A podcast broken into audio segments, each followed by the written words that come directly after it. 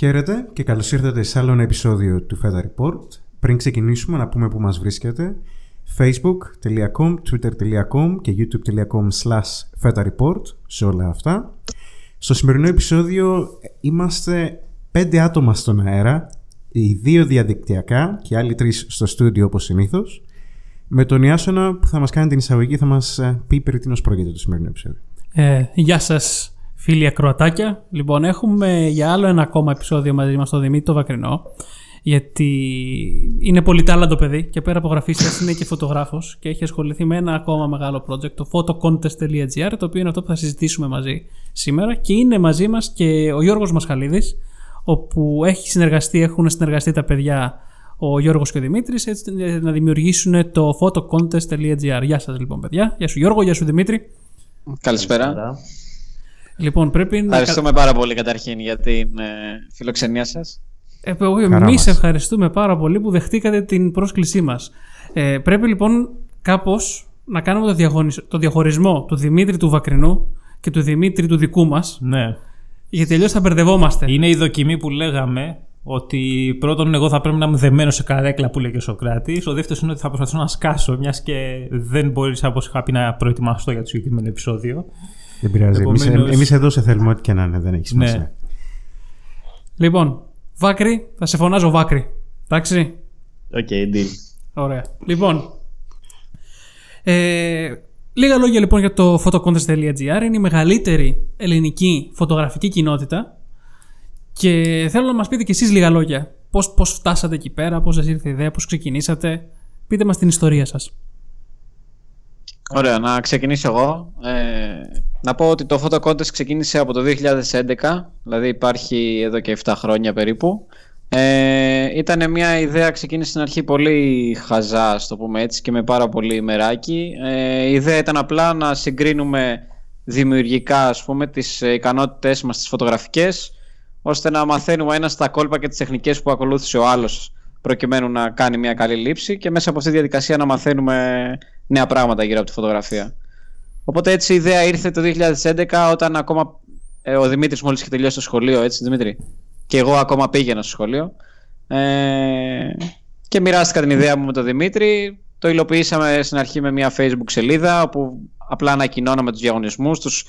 Εγώ προσπαθούσα να τους προωθήσω μέσα από το σχολείο, ξέρω εγώ, για να έχουμε συμμετοχές ε, πολλών ατόμων, γιατί όλο αυτό ξεκίνησε σε πολύ παρεστικό κλίμα. Την είχα ξεχάσει αυτή τη λεπτομέρεια με το σχολείο. Ανέφερες διαγωνισμούς. Για πες μας, τι διαγωνισμοί ήταν αυτοί δηλαδή; Οι διαγωνισμοί είναι θεματικοί, είναι διαγωνισμοί φωτογραφίας, που σημαίνει ότι αυτή την εβδομάδα μπορεί να φωτογραφίσουμε πορτρέτα, την επόμενη εβδομάδα μπορεί να φωτογραφίσουμε αυτοκίνητα, σπίτια, σύννεφα, τοπία, τα πάντα. Ό,τι, ό,τι έχει να κάνει, ό,τι μπορεί να γίνει ένα φωτογραφικό θέμα.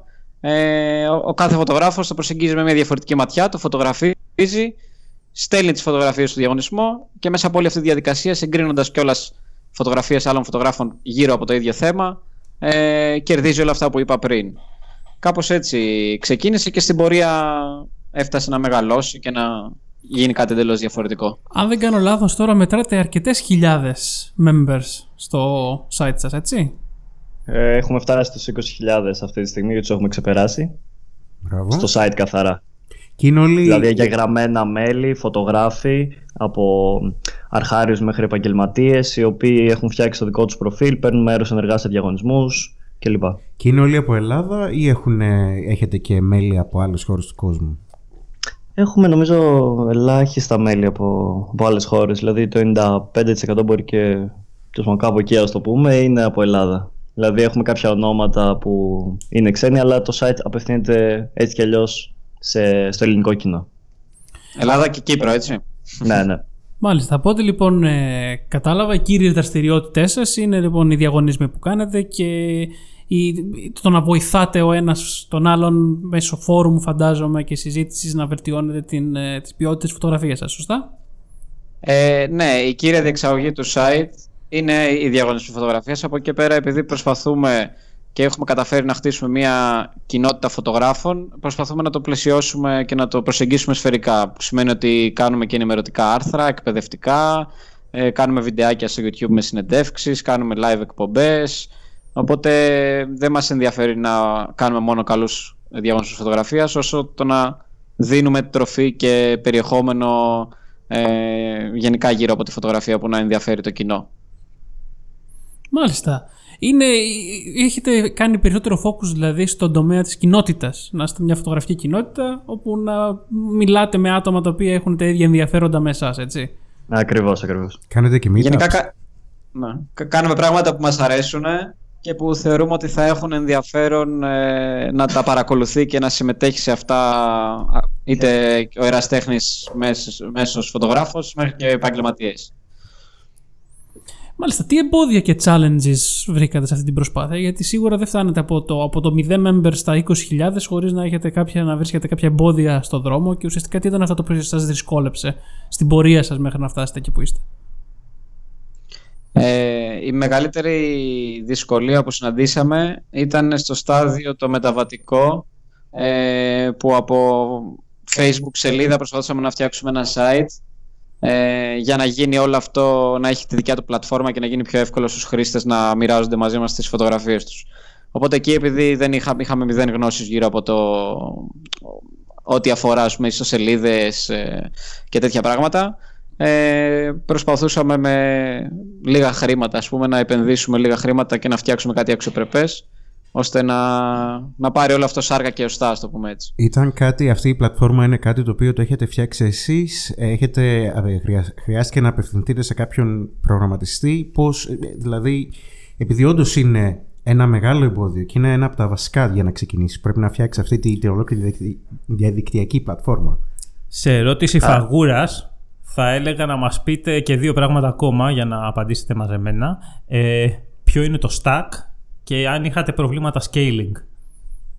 Τι είναι το Περίμενε, stack, ναι, ναι. τι, είναι το, τι είναι το stack ρε παιδιά; Περίμενε, Τι τεχνολογίες η χρησιμοποιήσαμε προγραμματική όρη ουσιαστικά. πιο μετά. Περίμενε. Λοιπόν, αρχικά ε, να απαντήσω στο Σοκράτη πρώτα. Ε, το... Κάτσε, έχασα τον ερμό μου τώρα. Ναι, το θέμα είναι ότι εξ αρχής το μόνο που είχαμε σαν θετικό, ας το πούμε, είναι ότι επειδή εγώ ασχολούμαι με το design, είχαμε, ξέραμε πώς θέλουμε μία ιστοσελίδα πώς μπορεί να είναι. Δηλαδή είχαμε μόνο το κομμάτι το γραφιστικό, δεν είχαμε το προ- προγραμματιστικό. Γι' αυτό το λόγο είχαμε απευθυνθεί σε μια εταιρεία, μας έφτιαξε το site, το οποίο όμως δεν ήταν αυτό που είχαμε εμείς στο μυαλό μας. Πορευτήκαμε με αυτό όσο μπορούσαμε μέχρι να βρούμε ε, μια καλύτερη λύση και ευτυχώς ο Τάσος, ο οποίος είναι αδερφός του Γιώργου, ε, εκείνη την περίοδο μάθαινε προγραμματισμό, οπότε αποτέλεσε το τρίτο μέλος της ε, ομάδας, το, ο οποίος έκατσε και έχτισε το site αυτό που υπάρχει τώρα και ευτυχώς έχουμε, είμαστε τυχεροί να έχουμε μια ομάδα που, που τα έχει όλα, δηλαδή είναι ο Τάσος που έχει το προγραμματιστικό, είμαι εγώ που έχω το design και είναι ο Γιώργος που έχει το όλο προωθητικό κομμάτι, social media, ε, marketing ας το πούμε κλπ. Σαν φαμίλια. ναι. ναι. Το παρόμοιο, Ό,τι, το έχει- ό,τι παρόμοιο έχετε μοντέλο εσείς της οι φέτας. τρεις εκεί πέρα βασικά, ναι. Ε, σχετικά με τις ερωτήσεις του Δημήτρη, το stack και το, τα scaling, ουσιαστικά το scaling είναι το, το- αυτό που μόλις είπε ο, ο ότι Γιώργος. όταν, μα- άλλο είναι να μπαίνουν 10 άτομα και άλλο να μπαίνουν 20.000. Γιατί, Ναι, αλλά βέβαια. μερικές φορές μπορεί να είναι 20.000, γι' αυτό είναι, είναι πραγματικά ερώτηση φαγούρας. Μπορεί να μπαίνουν 20.000, αλλά μπορεί να μπαίνουν άλλο μια φορά την εβδομάδα. Οπότε να μην πιέζει τη σελίδα πολύ και γι' αυτό. Ε, δεν κατα... Εγώ έχω λίγο άγνωστη λέξη όσον αφορά, δεν κατάλαβα τι ακριβώς... ε, Και εσύ και εγώ. Και εσύ και εγώ. Ούτε stack. Ωραία, εγώ εγώ, εγώ κατάλαβα. το κατάλαβα να το εξηγήσω. Ουσιαστικά, επειδή ξεκινάτε με μια απλή ιστοσελίδα και όπως είπες και με τον, ε, με τον αδερφό σου, ο οποίος έκανε, καθώς μάθαινε προγραμματιστικά, καταλήξα, καταλήξαμε με ένα προϊόν το οποίο είναι καλύτερο από αυτό που έφτιαξε η εταιρεία. Η, η ερώτησή μου λοιπόν είναι πώς μπορέσατε να επειδή έχετε τόσα πολλά μέλη και υπάρχει κίνηση, υπάρχουν έξοδα, υπάρχουν ένα σωρό προϋποθέσεις που αυτές έγιναν σιγά σιγά καθώς εξελιχθήκατε ή ήταν κάτι το οποίο το κάνατε εξ αρχής και ήσασταν προετοιμασμένοι για αυτό; Ε, έγινε, μια, με- έγινε ένα μεγάλο βήμα ε, από τη στιγμή που καταργήσαμε, απορρίψαμε, τέλος πάντων ξεπεράσαμε τη σελίδα την οποία μας είχε προσφέρει η εταιρεία ε, και αλλάξαμε εντελώς. Ε, κάναμε ένα μεγάλο βήμα όταν ήρθε η νέα ιστοσελίδα που έφτιαξε ο αδερφός μου. Ε, από εκεί και πέρα συνεχίζουμε σιγά σιγά να εξελισσόμαστε. Ε, Δηλαδή η ιστοσελίδα δεν έχει μείνει σχεδόν ούτε μία εβδομάδα στάσιμη. Ε, από εκεί πέρα όσον αφορά την κίνηση, το traffic κτλ. Ε, οι 20.000 ε, χρήστες είναι αυτοί που είναι εγγεγραμμένοι, δηλαδή που έχουν προφίλ κανονικά μέσα στο site και συμμετέχουν στους διαγωνισμούς και από εκεί πέρα έχουμε 30.000 μοναδικούς χρήστες το μήνα ε, όσον αφορά τα, τις επισκέψεις δηλαδή. Για, όσο σε αυτό το κομμάτι ήμασταν προετοιμασμένοι για να το αντέξεις στο σελίδα, οι servers κτλ. Τα, τα οποία δεν είναι το δικό μου κομμάτι για να ξέρω λεπτομέρειες. Ε, αλλά δεν αντιμετωπίσαμε κάποιο πρόβλημα σε αυτό. Ίσως στην αρχή κάποιες φορές που ένας διαγωνισμός μπορεί να γινόταν πολύ viral κάτι τέτοιο και να είχαμε πάρα πολλά uploads ας πούμε, την ημέρα ή χιλιάδες επισκέψεις σε ένα 24ωρο. Ε, μόνο κάτι τέτοια ας πούμε, μικροπροβλήματα που τα λύναμε πολύ άμεσα. Όχι κάτι σημαντικό. Κατανοητό. Πώς θα χαρακτηρίζατε την ελληνική φωτογραφική κοινότητα, ε, Η ελληνική φωτογραφική κοινότητα είναι σε ένα αρκετά καλό επίπεδο και συνεχίζει να εξελίσσεται και αυτή το ε, συνεχώς. Ε, αυτό είναι ένα πολύ καλό σημάδι.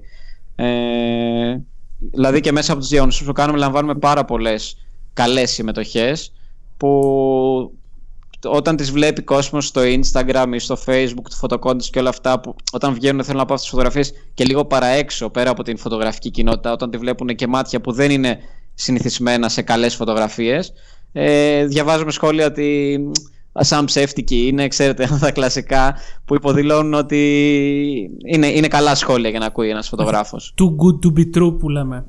Και, ναι.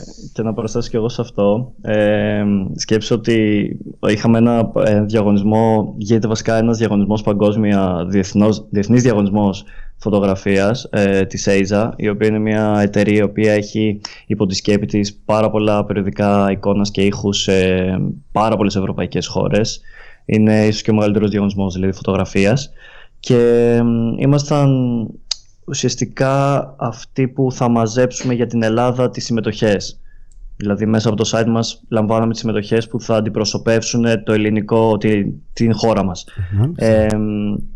και ο διαγωνισμός αυτός γίνεται πρώτα σε δύο επίπεδα, δηλαδή βγάλαμε, μαζέψαμε όλες τις συμμετοχές, βγάλαμε τον εγχώριο νικητή, ε, όπου το επίπεδο ήταν πάρα πολύ υψηλό και αυτός ο εγχώριος νικητής ε, κατέληξε να διαγωνιστεί και να πάρει και αρκετά καλή θέση στο, στο διεθνή διαγωνισμό. Μου, μου ακούγεται λίγο σαν την Eurovision. Δηλαδή πρώτα διαλέγουμε το ποιο είναι το καλύτερο τραγούδι και να το στέλνουμε. Έτσι, και στη φωτο... έτσι ήταν λειτουργήσε και με τη φωτογραφία. Κάπως έτσι, το κάπως photo contest εδώ παίζει το ρόλο της ΕΡΤ. Ουσιαστικά, παιδιά, ναι, είστε η ΕΡΤ της φωτογραφίας, έτσι.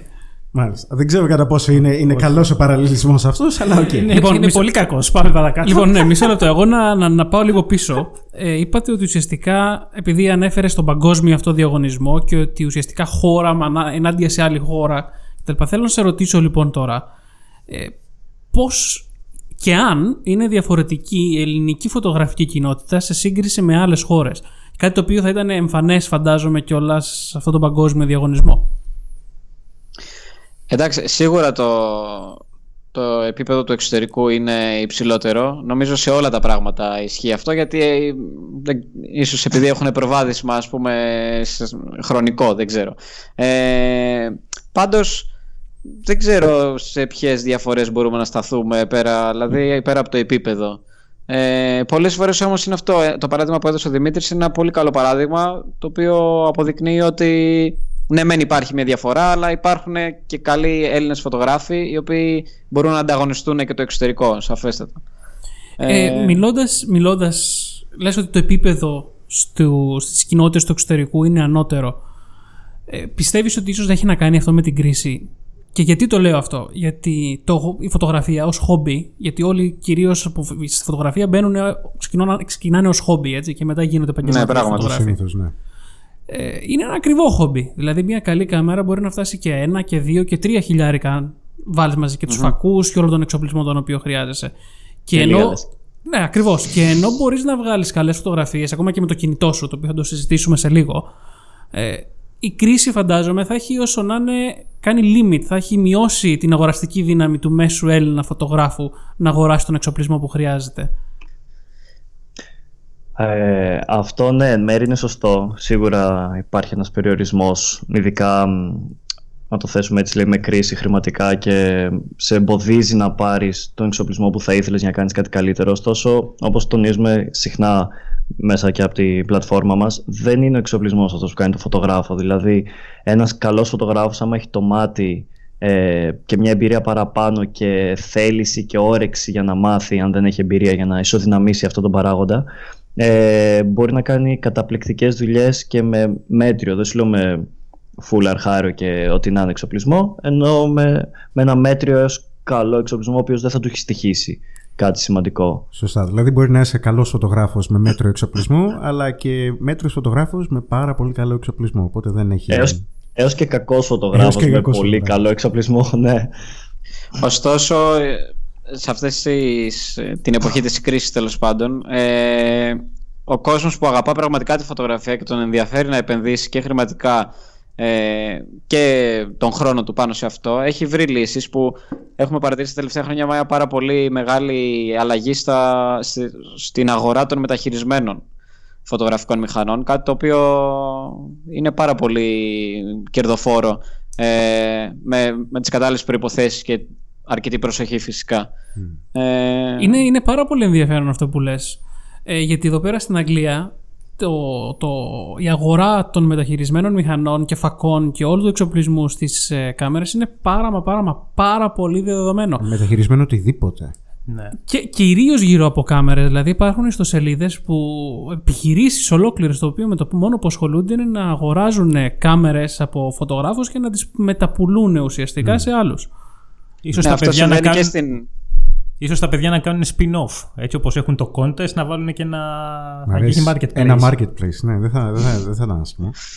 Οι ιδέες υπάρχουν, ε. Βασικά. Γελάει ο Δημήτρης εδώ, αν το βλέπατε. Ε, Συγγνώμη, ναι. να σας ρωτήσω ακριβώς πάνω σε αυτό, γιατί αν δεν κάνω λάθος, στην Ελλάδα το, το, το, η online έκδοση του οτιδήποτε είναι, είναι δύσκολα γίνεται, υιοθετείται από τον Έλληνα αγοραστή. Δηλαδή έχω παρατηρήσει ότι ας πούμε όταν έκανα έρευνα πριν, πριν ένα χρόνο τώρα περίπου ήταν, πήγα Ιαπωνία και έψαχνα και εγώ να αγοράσω κάμερα. Και είχε τύχει λίγους μήνες πιο πριν θα ερχόμουν Ελλάδα. Και εγώ σκεφτόμουν τώρα να αγοράσω κάμερα από την Αγγλία, να αγοράσω από την Ελλάδα ή να αγοράσω από εκεί. Και ενώ έβρισκα πληροφορίες online και stores και μαγαζιά και επιχειρήσεις που πουλούσαν μεταχειρισμένα online στην Αγγλία, στην Ελλάδα δεν υπήρχε τίποτα. Και αν δεν κάνω λάθος, και θέλω να μου πείτε κι εσείς τη γνώμη σας πάνω σε αυτό, είναι ότι ο Έλληνας αγοραστής και ο Έλληνας φωτογράφος κυρίως απευθύνεται σε μαγαζιά γύρω στη γειτονιά του, locally και όχι online. Είναι... Ισχύει αυτό που λέω; Εντάξει, ισχύει, ε, ισχύει ότι το online γενικά ο Έλληνας δεν το έχει υιοθετήσει όπως είπες πριν ε, αρκετά αλλά μ, στο κομμάτι των φωτογραφικών μηχανών πρώτον τα ελληνικά καταστήματα ε, κάνουν- αγοράζουν μεταχειρισμένο εξοπλισμό από τους φωτογράφους και τον μεταπουλούν μετά σε άλλους φωτογράφους. Ε, και το δεύτερο πάρα πολύ ε, σημαντικό που έχει ξεκινήσει και συμβαίνει είναι ε, μεταχει... αγοραπολισία μεταχειρισμένου εξοπλισμού χέρι με χέρι μέσα από groups στο facebook, μέσα από αγγελίες, μέσα από ακόμη και, ε, και εκδηλώσεις γίνονται με μαζικές ε, τέτοιες αγοραπολισίες ας πούμε φωτογραφικού εξοπλισμού. Μια χαρά. Άρα σιγά σιγά ίσως να ανοίγει και η αγορά από εκεί. Είναι, είναι πολύ ενδιαφέρον να το. Γιατί εμείς δεν έχουμε, κάποια, δεν έχουμε κάποιον inside man να μας πει τι γίνεται. Γεν- Οπότε γεν- τουλάχιστον από πλευρά τη φωτογραφία είναι ενδιαφέρον το. Ναι, και γενικά πιστεύω ότι είμαστε σε αυτή τη μετάβαση του ναι, μεν ο Έλληνας να έχει συνηθίσει ε, τις online αγορές, αλλά πιστεύω ότι πλέον σιγά σιγά έχει αρχίσει και μπαίνει Ξανοιγόμαστε. λίγο πιο βαθιά. Ναι. Ναι, σωστά. Ε, οπότε αυτό είναι σίγουρα καλό. Ήθελα να ρωτήσω, να γυρίσουμε πίσω σχετικά με τους επίδοξους φωτογράφους. Ε, διότι τα smartphones έχουν κάνει το μέσο χρήστη ε, επίδοξο φωτογράφο, αλλά πώς πιστεύετε ότι αυτό έχει επηρεάσει την ποιότητα και το επίπεδο του επαγγελματία φωτογράφου; Διότι πλέον η ποιότητα, η ποιότητα όχι απαραίτητα του θέματος ή το καδράρισμα ή οτιδήποτε άλλο, αλλά η ποιότητα αυ- αυτό καθ' αυτό της φωτογραφίας έχει αρχίσει και συμβαδίζει με τα smartphones, θα έλεγα, σε ένα μεγάλο βαθμό. Δηλαδή μπορείς να τραβήξεις και 4K φωτογραφίες πλέον. Και συγγνώμη εδώ πέρα να πω, να δώσω ένα παράδειγμα. Ο Σοκράτης έχει DSLR κάμερα. Ασχολείται και αυτός λίγο με τη φωτογραφία και είχα δει πριν αρκετό καιρό, είχε αναβάσει κάποιες φωτογραφίες στο Instagram του και τον ρωτάω εγώ, με DSLR τις έβγαλες αυτές; Όχι μου λέει, με το κινητό. Δηλαδή έχουμε φτάσει σε ένα σημείο που τα κινητά έχουν τόσο καλές κάμερες που δύσκολα ίσως, ειδικά σε, σε online πλατφόρμες, να μπορείς να ξεχωρίσεις την ποιότητα της DSLR. Εκτός και αν θες κάτι specific, κάτι macro, micro και κάτι τέτοιες ε, Ναι, ναι. φωτογραφίες. Αλλά γενικότερα, ναι. ε, Και η αλήθεια είναι ότι παρόλο που έχω την DSLR, την έχω παρατημένη, διότι είναι καλύτερα να κοβαλάω μια κοτρώνα παρά αυτό το πράγμα. Κουμούτσα ολόκληρη, δύσκολο. Αυτό, αυτό ακριβώς το θέμα το αντιμετωπίζω πάρα πολύ συχνά εγώ στις διακοπές ή γενικά σε εκδρομές. Είναι το αιώνιο δίλημά μου, ας πούμε, ότι πάω κάπου, αξίζει να κουβαλήσω ένα ολόκληρο backpack με 10 κιλά, δεν ξέρω πόσο είναι ο εξοπλισμός μου, ή θα πάω να βγάλω τις κλασικές αμνηστικές φωτογραφίες με την παρέα μου, ξέρω εγώ, και θα αρκεστώ σε αυτό. Δηλαδή, έχω φτάσει στο σημείο ότι για να χρειαστεί να βγάλω, και δεν το λέω για καλό έτσι, ότι για να χρειαστεί να βγάλω την κάμερα από την τσάντα μου, αφού πρώτα θα έχω πιστεί βέβαια να την πάρω και μαζί, ε, θα πρέπει να είμαι σίγουρος ότι θα πάω και θα αφιερώσω κάποιο χρόνο για να βγάλω μια φωτογραφία που θα πω ότι άξιζε όλο κόπο της μεταφοράς, του στισίματος, του χρόνου, τα πάντα. Ναι, πολύ σωστά. Α, Αυτό λοιπόν το βλέπετε ως καλό ή κακό για τον τομέα της επαγγελματικής φωτογραφίας; Δηλαδή είναι ε, ε, υποαπειλή κατά μία έννοια; Εγώ δεν θεωρώ ότι είναι υποαπειλή ε, και ούτε θεωρώ ότι θα είναι ποτέ στο μέλλον υποαπειλή.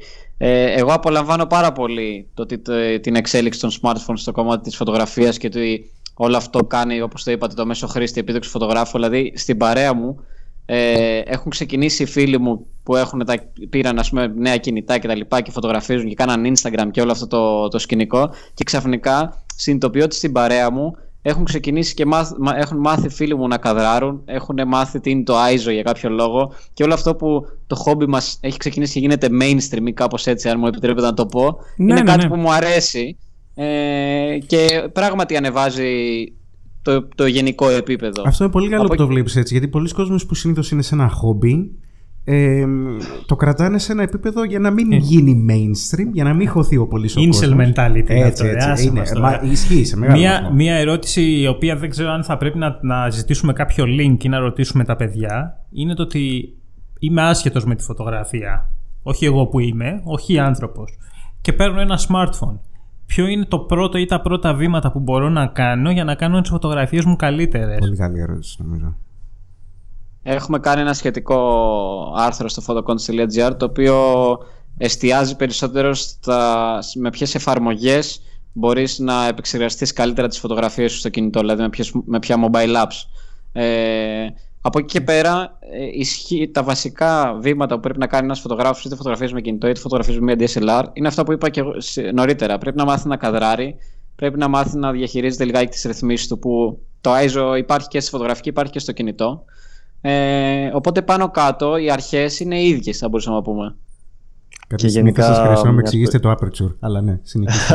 Αυτό μέχρι και, γενικά- εγώ το έχω καταλάβει πλέον και στο έχω εξηγήσει. Αν είναι δυνατόν. Δεν πια. πειράζει. και γενικά μιας που είπες και για link, ε, στο site μας έχουμε, όπως έχουμε όλα τα άρθρα κατηγοριοποιημένα, υπάρχει και, τη, και η αντίστοιχη κατηγορία που είναι για βασικές γνώσεις.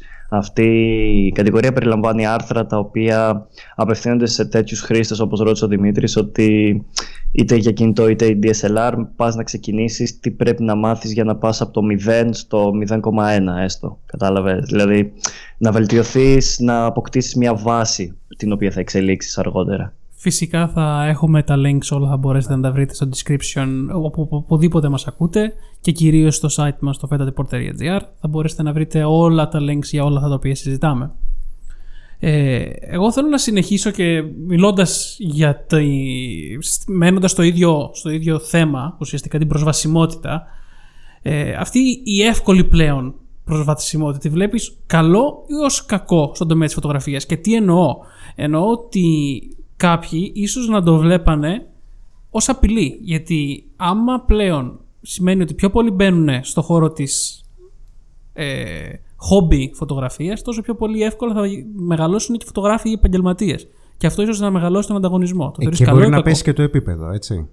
Ναι, πιθανότατα. ναι. Μπορεί να γίνει και το ανάποδο. Ότι επειδή μπαίνει πολλοί κόσμος, μένουν όλοι στο χαμηλό επίπεδο και έτσι οι επαγγελματίες ξεχωρίζουν.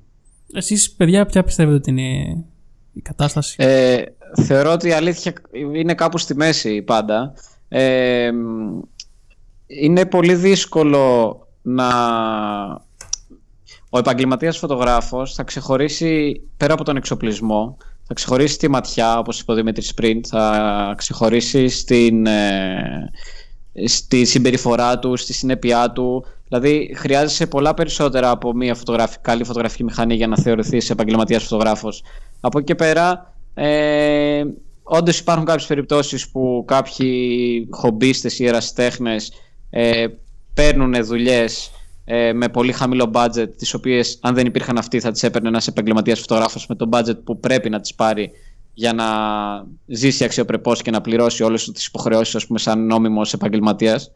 Ε, οπότε νομίζω ότι απλά χρειάζεται ισορροπία για να κυλήσουν όλα ομαλά. Αν, αν υπάρχει αυτή η ισορροπία και δεν ε, πηγαίνουν τα πράγματα στα άκρα, νομίζω ότι δεν υπάρχει κίνδυνος, να το πω έτσι. Και φαντάζομαι ότι αν υπάρχει κάποιος φωτογράφος εκεί έξω που μπορεί να πάρει καλές επαγγελματικές φωτογραφίες με ένα smartphone, μαγκιά του. Βασικά δεν ξέρω αν Γιατί είναι είδατε. δύσκολο. Δεν είναι ξέρω, σαν αυτό τον Ινδό σεφ που τα κάνει όλα με ένα μικρό μαχαίρι. Έτσι, ναι. δεν ξέρω αν το τελευταίο campaign της Google για το Google Pixel 3 το κινητό τώρα που βγήκε ήταν ε, ότι δώσανε σε επαγγελματίες φωτογράφους Google Pixel 3 και τα- τους ε, δώσανε challenge να βγάλουν ε, ε, τα front pages διάφορων περιοδικών όπως το Cosmopolitan νομίζω ήταν με το κινητό και ήταν πολύ πετυχημένες φωτογραφίες. Επομένως υπάρχει Εκεί- ήδη παράδειγμα από αυτό. Εκεί είναι, είναι ακριβώς αυτό που έλεγε ο Δημήτρης στην αρχή, ότι το μέσο δεν παίζει, δεν παίζει τόσο ρόλο στην πραγματικότητα. Είτε είναι κινητό, είτε είναι φωτογραφική, είτε είναι compact, είτε είναι πανάκριβη, Hasselblad, δεν ξέρω εγώ τι. Το μέσο δεν, δεν παίζει τον τελικό ρόλο. Υπάρχουν πολλά περισσότερα, πολύ περισσότεροι παράμετροι που θα ορίσουν το αν είσαι καλός φωτογράφος ή όχι. Μάλιστα. Να το γυρίσουμε πίσω στο photo context. Contest. Contest. Αχ, πού το βλέπετε στο μέλλον, ποια είναι τα σχέδιά σας και τι έρχεται; Ε, δύσκολη ερώτηση. Γενικά έχουμε πολλούς στόχους, πολλές ιδέες, πολλά όνειρα τέλος πάντων να το πω έτσι βαριά. Ε, για το άμεσο μέλλον θέλουμε να ασχοληθούμε αρκετά με το κομμάτι του, των, των YouTube εκπομπών ε, κτλ. Θέλουμε να επενδύσουμε σε αυτό, να κάνουμε περισσότερα εκπαιδευτικά βιντεάκια και Ένα podcast τέτοια φωτογραφίας. πράγματα. Ορίστε. Ένα podcast φωτογραφία. Πώς Ε, να το βγάλεις ναι. στο podcast; Να υπήρχε μια πλατφόρμα, ε. Όχι, υπάρχει πλατφόρμα. Έχουμε πλατφόρμα, πουλάμε και. Αλλά το θέμα είναι ότι να πεις πάτα αυτό το κουμπί εδώ στο YouTube είναι πιο εύκολο.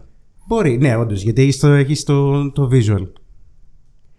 Ναι. Γενικά το YouTube έχει πολλά πλέον εκτήματα και το έχουμε δει ότι έχουμε ξεκινήσει κάποιες εκπομπές εδώ και πώς και ένα χρόνο έχουμε ξεκινήσει τις εκπομπές Photo Live τις λέμε οι οποίες ουσιαστικά βγάζουμε τους νικητές, τους ανακοινώνουμε live ε, κάθε διαγωνισμού δηλαδή μέχρι και πριν την εκπομπή. Ο τρόπος που γινόταν είναι να ανακοινώνουμε στο site μας να δίνουμε αντίστοιχα βραβεία ας το πούμε και να γράφουμε και ένα άρθρο για τους νικητές. Ε, πλέον όλο αυτό γίνεται στο YouTube, γίνεται live, ε, το βίντεο μένει και βλέπουμε πολύ μεγάλη ανταπόκριση από τον κόσμο και συμμετέχει μαζί μας, Ο- το κοινό σιγά σιγά αυξάνεται, ε, μοιραζόμαστε απόψεις, σχολιάζουμε όλοι μαζί τη φω- τις φωτογραφίες, ε, οπότε βλέπουμε το, το YouTube όντως τραβάει και έχει κάποια δύναμη. Μάλιστα. Ε, θέλω να κάνω ερώτηση φαγούρας και ίσως να το κλείσουμε εδώ, εκτός και αν έχει κανείς Και εγώ, και εγώ θέλω μια ερώτηση Α, μετά. έχεις και εσύ; Ωραία, ρίχτω. Άντε. Ε, εγώ θέλω να ρωτήσω, να ανέφερε πριν ο Γιώργος για τους ε, φωτογράφους όπου ίσως να δυσκολευτούν να βρουν κάποιον να, να τους πληρώσει το full ποσό το οποίο αντιστοιχεί σε έναν επαγγελματία φωτογράφο κτλ. Εγώ θέλω να ρωτήσω λοιπόν πόσο έντονο είναι αυτό στην Ελλάδα; Γιατί μιλήσαμε πριν για την κρίση σε σχέση με το πόσο επηρεάζει έναν φωτογράφο που θέλει να αγοράσει εξοπλισμό. Θα θέλω να ρωτήσω πώς η κρίση έχει επηρεάσει όλο το γενι- γενικά τον τομέα της φωτογραφίας σαν επαγγελματίες. Γιατί όλοι έχουμε, Α, το, το ανιψάκι μου μπορεί να βγάλει φωτογραφίες, γιατί να φέρω σε ένα που είσαι επαγγελματίας και μου ζητάς το χ ποσό. Πόσο έντονα έχει επηρεάσει, πιστεύετε, η κρίση αυτό το τομέα; Κοίτα, σ- στην Ελλάδα οι, οι επαγγελματικοί τομείς που είναι οι πιο ενεργοί, ας πούμε, είναι τα μυστήρια, δηλαδή γάμοι, βάφτιση κτλ. Ε, η μόδα ίσως, γενικότερα τα, τα πορτρέτα και, η- και μετά τα προϊόντα. Εγώ μπορώ να σου μιλήσω σίγουρα για το πρώτο που έχω ασχοληθεί περισσότερο και ασχολούμαι επαγγελματικά με τη φωτογράφηση γάμου. Ε, είναι αυτό που έλεγα και νωρίτερα, ότι δύσκολα θα εμπιστευτεί κάποιος το ανιψάκι του ή τον κολλητό του φίλο που έχει μια DSLR που δεν το κάνει όμως επαγγελματικά για να φωτογραφίσει το γάμο του. Είναι πιο δύσκολο γιατί μια τέτοια δουλειά δεν απαιτεί μόνο καλό εξοπλισμό Ε, ή, ακόμη και τη ματιά να έχει αυτός ο φίλος, ξέρω εγώ, ξάδερφος με την καλή φωτογραφική ματιά, ακόμη και να έχει καλό εξοπλισμό και καλή ματιά, δεν αρκούν για να βγάλεις πέρας μία ημέρα γάμου. Ε, δηλαδή χρειάζεται πολλά περισσότερα να έχεις, να είναι, από, από, την, από την παρουσία σου εκείνη την ημέρα, να είσαι σωστός επαγγελματίας, να ξέρεις πώς να συμπεριφερθείς, πώς να κινηθείς στον χώρο, ε, πώς να μιλήσεις με τους καλεσμένους του ζευγαριού. Είναι πάρα πολλά περισσότερα πράγματα που χρειάζεται. Οπότε σε τέτοια, ε, σε τέτοια δουλειές δεν θεωρώ ότι, ότι επηρεάζεται αυτό το πράγμα. Σωστά, Τα έχει- budget- ναι, έχει νόημα. δηλαδή, δηλαδή, ακόμα, εντάξει, σίγουρα δεν είναι όπως τα προηγούμενα χρόνια. Σίγουρα οι κρίσεις έχουν ρίξει τα budget γενικότερα σε όλες τις δουλειές. Οπότε σε αυτά τα πλαίσια, ναι, έχει επηρεαστεί και η φωτογραφία. Αλλά ίσως αυτό να συμβαίνει σε μικρότερα σε μικρότερες χαζοδουλειές ότι κάνω εγγένεια στο μαγαζί ξέρω εγώ και θέλω έναν άνθρωπο να τραβήξει 5-10 φωτογραφίες. Εκεί είναι ίσως να, ένας ερασιτέχνης που ξεκινάει τώρα να μπαίνει στο χώρο να, να πάρει αυτή τη δουλειά με ένα χαμηλό budget Οπότε η σύνδεση δεν είναι μόνο με το τι συσκευή θα βγάλεις φωτογραφίες, αλλά είναι και η επαγγελματική σου συμπεριφορά μ, στον πελάτη και το πώς θα το χειριστείς και γενικότερα για να έχεις να, σαν freelancer. Από Σωστά, ό,τι- σωστά. Και, ναι, και γενικά μακάρι αυτό να το καταλάβαιναν και περισσότεροι. Δηλαδή αυτό που λέει ο Γιώργος ισχύουν, αλλά δυστυχώς υπάρχουν και εξαιρέσεις. Ε, τον, είτε για ζευγάρια σε γάμους είτε για οποιαδήποτε άλλη δουλειά που δεν μπορούν να καταλάβουν εύκολα τη διαφορά και μπορεί να τη βλέπουν μετά και ξέρεις, να τραβάνε τα μαλλιά τους που λέμε. Ε, Αλλά τουλάχιστον δεν είναι ο οπότε- κανόνας. Είναι η εξαίρεση όπως Ναι, ναι, έστω, Καλό αυτό. έστω. Πολύ καλό. Ωραία. Να, ε, ε, κάποια Να άλλη ερώτηση; κλείσουμε, όχι. όχι. ωραία. Η ερώτηση με την οποία θέλω να κλείσω εγώ είναι αγαπημένη κάμερα και γιατί; Αγαπημένη κάμερα και γιατί; Κοίταξε. θα ακούσει δύο διαφορετικές Ε, εκδοχές ναι. εδώ πέρα. ναι, ναι. Εγώ να πω ότι μου αρέσουν οι Sony Α. Αυτά. Δεν ρώτησα με Ευχαριστώ, σένα όμως. Μιάσονα. εγώ, Ευχαριστώ, εγώ Μιάσονα. απαντάω. Εγώ ακούω ερώτηση, απαντάω. Χώνομαι. Λοιπόν, το θέμα είναι ότι έχουμε φτιάξει ένα πολύ ενδιαφέρον δίδυμο εγώ με τον Γιώργο γιατί ο ένας είναι ε, full Nikon και ο άλλος είναι full Canon που είναι ουσιαστικά ε, οι δύο μεγάλοι αντίπολοι ας λέμε πώς λέμε Παναθηναϊκός Ολυμπιακός είναι σε αυτή τη λογική. Ούτε φακούς δεν Ε, μπορείτε να ανταλλάξετε. Ορίστε. Ούτε φακούς δεν μπορείτε να ανταλλάξετε, φαντάζομαι. Α, και Αυτό δυστυχώς είναι μεγάλο θέμα. Ε, και, αλλά το έχουμε χτίσει έτσι και συγκεκριμένα ο Γιώργος έχει πάρει και τον τίτλο του Canon Photographer officially από την Canon. Ε, για, είχε γίνει ένα project ε, που ήταν για διάφορα βασικά θα στα πει ο Γιώργος πιο συγκεκριμένα μόλις, πά- μόλις έρθει η σειρά του. Ε, οπότε εγώ για να απαντήσω πιο άμεσα στην ερώτηση του Σοκράτη ε, είμαι Nikon Είμαι στην ε, D800 συγκεκριμένα αυτή τη στιγμή, την οποία όμως θέλω να αλλάξω για πολλούς διαφορετικούς λόγους, κυρίως γιατί το έχω γυρίσει αρκετά σε βίντεο και δεν εξυπηρετεί ιδιαίτερα αυτή η κάμερα. Ε, ιδανικά αγαπημένη κάμερα θα έλεγα D850. Εσύ, Σοκράτη, ποια έχεις; Ω, εγώ έχω μία από τις μη επαγγελματικές DSLR T500 την οποία την πήρα το 2012. Δεν, Οκ. δεν συγκρίνεται. Δεν. Οκ. Με, με, την πε- με την 5000 είχα ξεκινήσει, γενικά η σειρά 5000, 500, 5200 κλπ. Δηλαδή είναι η πιο κατάλληλη για να ξεκινήσει κάποιος. Μόνο που έμεινα στο ξεκίνημα δυστυχώς, οπότε άσε, πονεμένη ιστορία. έχει, το, έχει το σπασμένο πορτάκι, σπασμένο ενώ ότι σπάει η οθόνη και μπορείς να κάνεις χαμηλές λήψεις, μπορείς να κάνεις ψηλές λήψεις, μπορείς να κάνεις βίντεο. Γενικά είναι πάρα πολύ καλή. Ή καθόλου λύση. λήψεις. Καθόλου λήψη. Στη δική μου περίπτωση. Γιώργο, εσύ; Ε, εντάξει, εννοείται ότι δεν υπάρχει καλύτερη μάρκα φωτογραφικής μηχανής, έτσι, και... Από την Canon.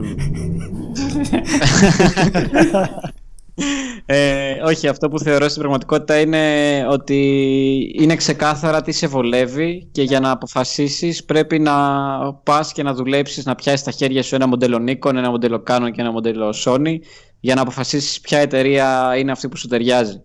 Ε, ο- ωστόσο, ναι, εγώ ακριβώς έ- έτυχε να μάθω σε Canon, έτυχε να πρωτοπιάσω Canon ε, και γι' αυτό ε, έμεινα εκεί.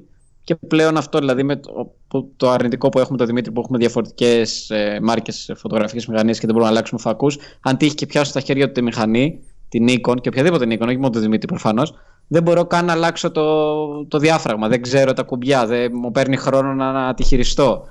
Ε, Ο Και Δημήτρη. εγώ αντίστοιχα το ίδιο το πιάνω τη μηχανή του έτσι. ναι, ο δηλαδή, Δημήτρης, Συγγνώμη, ο Δημήτρης πριν ανέφερε ότι είσαι Canon photographer. Πες μας γι' αυτό.